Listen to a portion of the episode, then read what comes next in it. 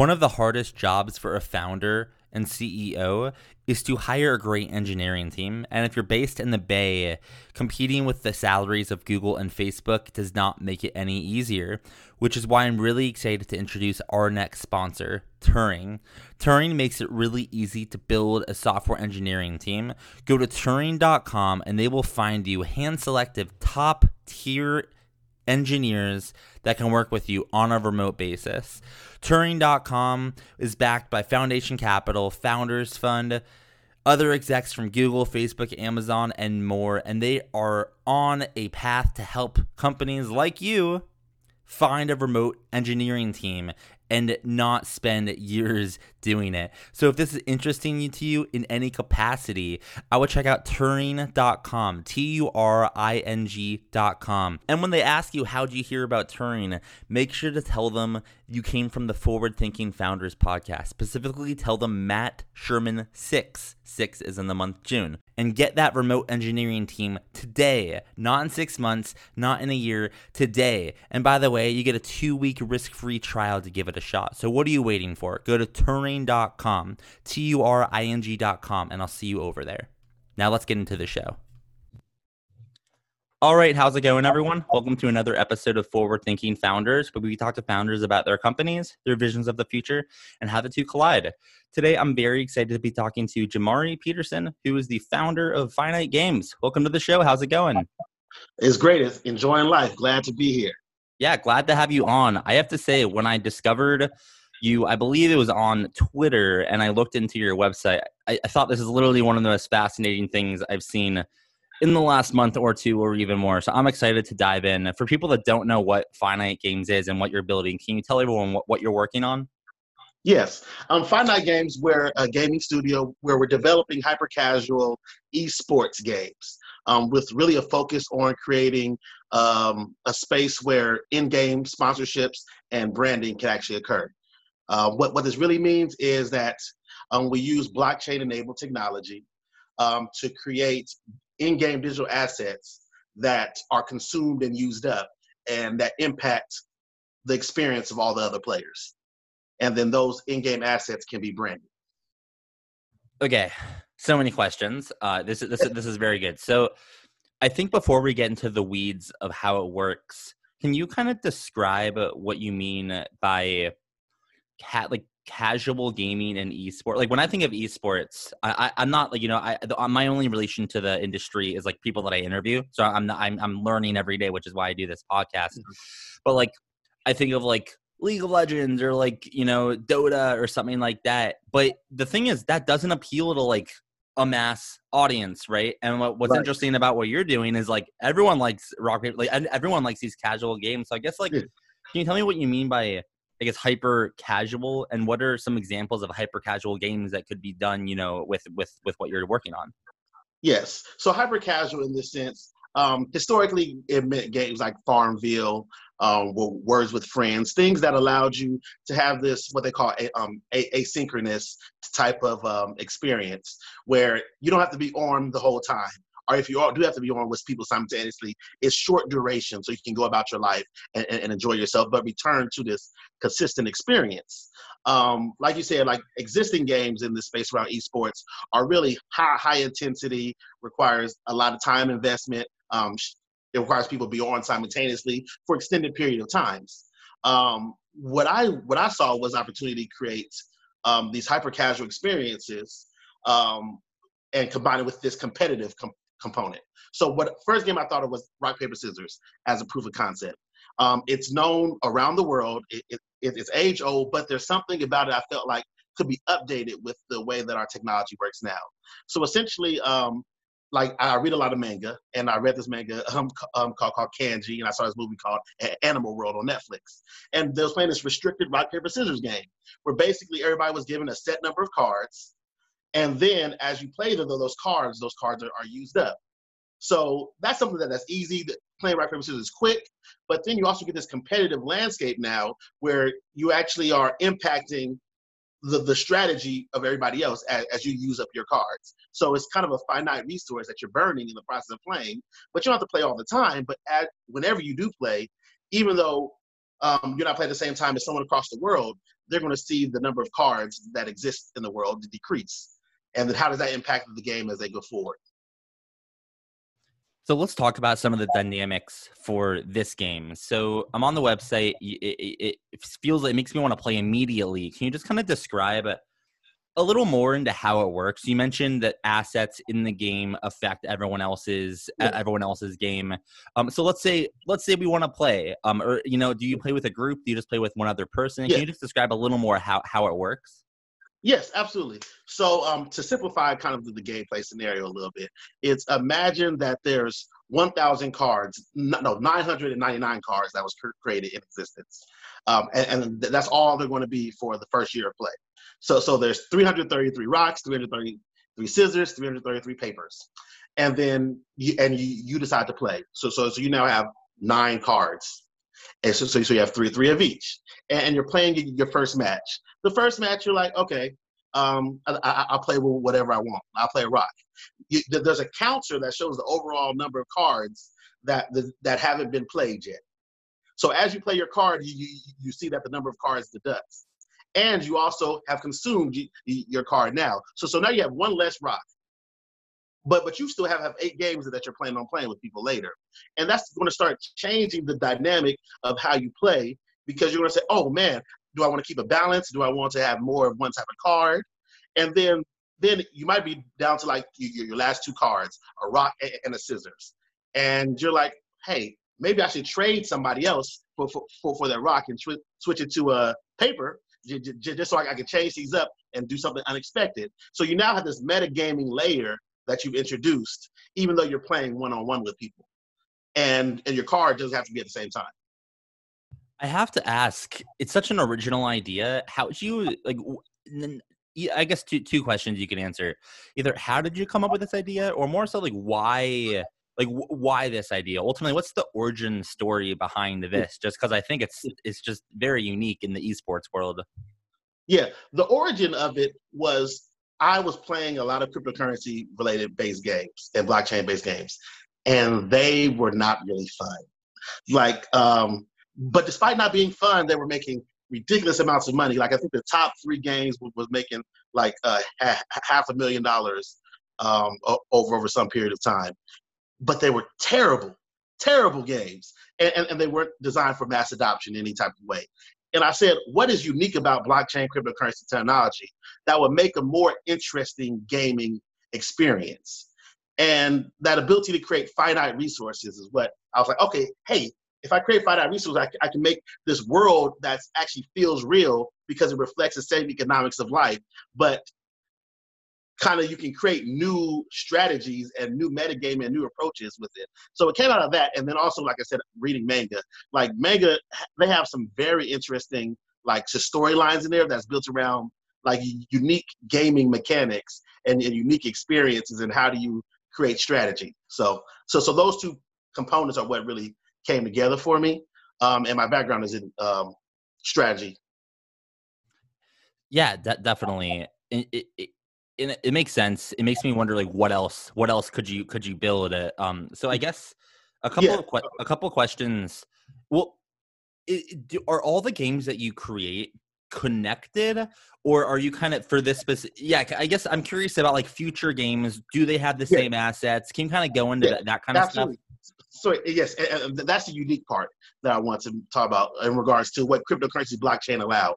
Is because you now have these what I'm calling digital assets that are, are, are on, on this separate network that's not owned by me, the game creator. I can now design systems where I use them, but allow the, the players to actually own them in a way that they can extract them for, from my game experience and put them in, into a different game experience um, whether they create themselves or someone else creates it for them. So, for example, our, our follow-up game we want to make um, is is a Oregon Trail inspired game um, called the, the, the, Journey or something of that nature. And basically, um, it, will be a casual adventure type game where you're going through to try and make it somewhere else, but all the resources are finite. But you might interact with people, and then, and what do you do when you interact with people? You might take these cards from the rock paper scissors game, and that could be a, a game that, that you play inside the Oregon Trail to pass, pass the time with people you interact with. Um, or there's other games out there. There's a Crypto Kitties thing. You might want to bring in Crypto Kitties in, in, into this Oregon Trail inspired game experience. Um, that's what we're trying to build. We're trying to create this interoperable environment where players own their uh, own their experience. So in Fortnite and when you play these other games, you don't own the, that asset. Like it belongs to the company. If they shut down, it's gone. That, that, that's it. If they want to change what it looks like, that, that's it. That's the end. That's you have no say. But with digital assets that you own, you're responsible for them, and you can set your own permissions and control them in a way that we haven't been able to do before. So we're trying to really march down that road and create a reason for people to play. So let's talk a little bit about that. I mean, I'm assuming that's like the block, the, mainly the blockchain part of what you're building, which is like how you own the assets. And this is my, my knowledge definitely is more in esports than blockchain. So I might need a little, a little bit of a primate here. I mean, I understand how blockchain works and whatnot, but in this sense, can you can you kind of just describe to me on almost on a basic level if you're creating these games and people own like how does someone own a card if and if one thing shuts down, how do they still own it? Like, I, am this is I'm just kind of trying to understand how it works blockchain wise. I haven't talked to many blockchain founders yet, so can I like educate me on that a little bit? No, absolutely. So when it comes to um, the blockchain cryptocurrencies perspective, um, when we talk about ownership, when you create a, an account in our game, you actually get what we call a wallet, and and that wallet is tied to to you as, as an individual. Like um, we might have some functionality to make sure that we can access it, but ultimately it's in control. Like you have the full custodianship of your uh, uh, of your player account. So so what, what that means is that your player account isn't set inside of the environment of my game only. It's set external to the, the game, and our and our game can just access your wallet to, to pro- provide you the experience versus you going into the game. The game is coming to, to you if that makes sense.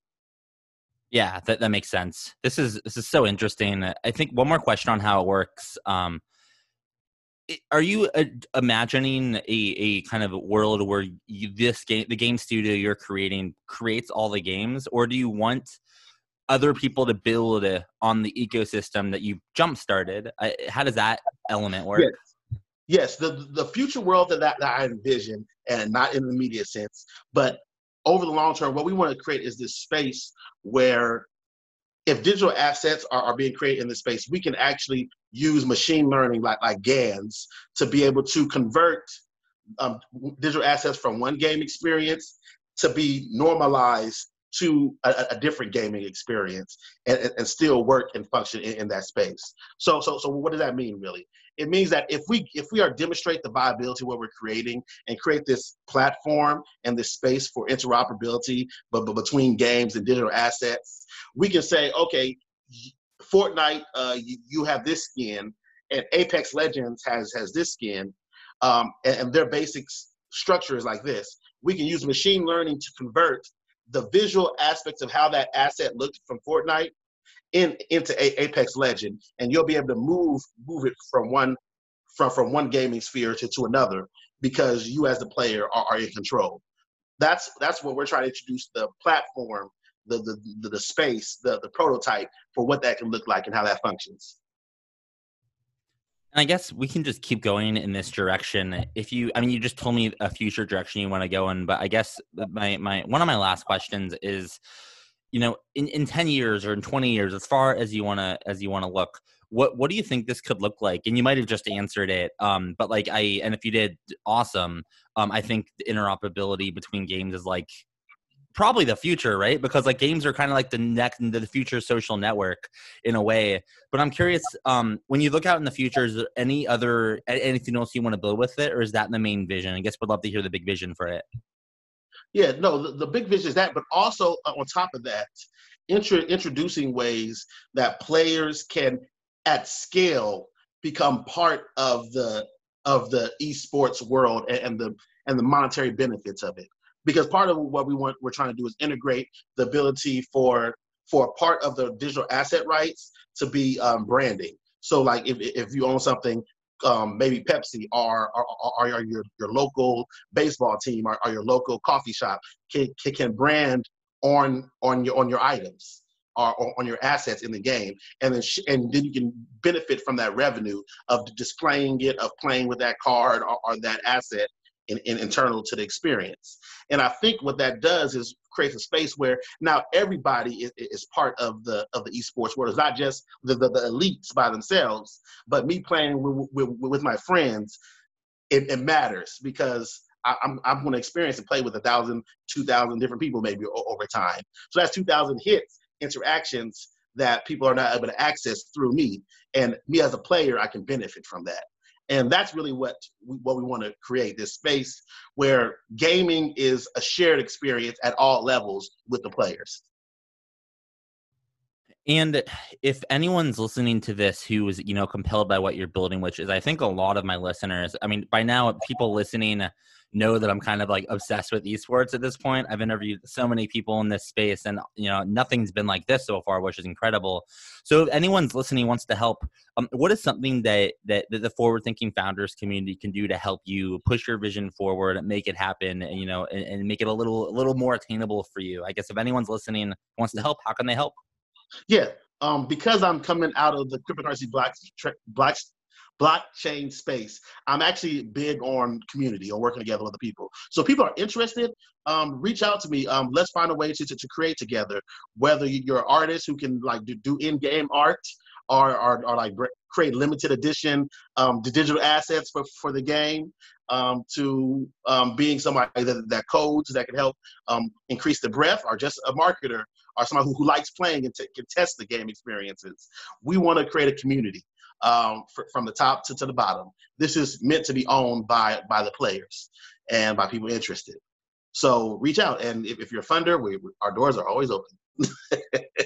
and if someone wants to find, if I'm go to your website, check it out, or find you on Twitter or wherever you're at, can yeah. you please share your URL, Twitter, email, whatever you want to share? Yes. Um, the, the best way to reach out is honestly Twitter.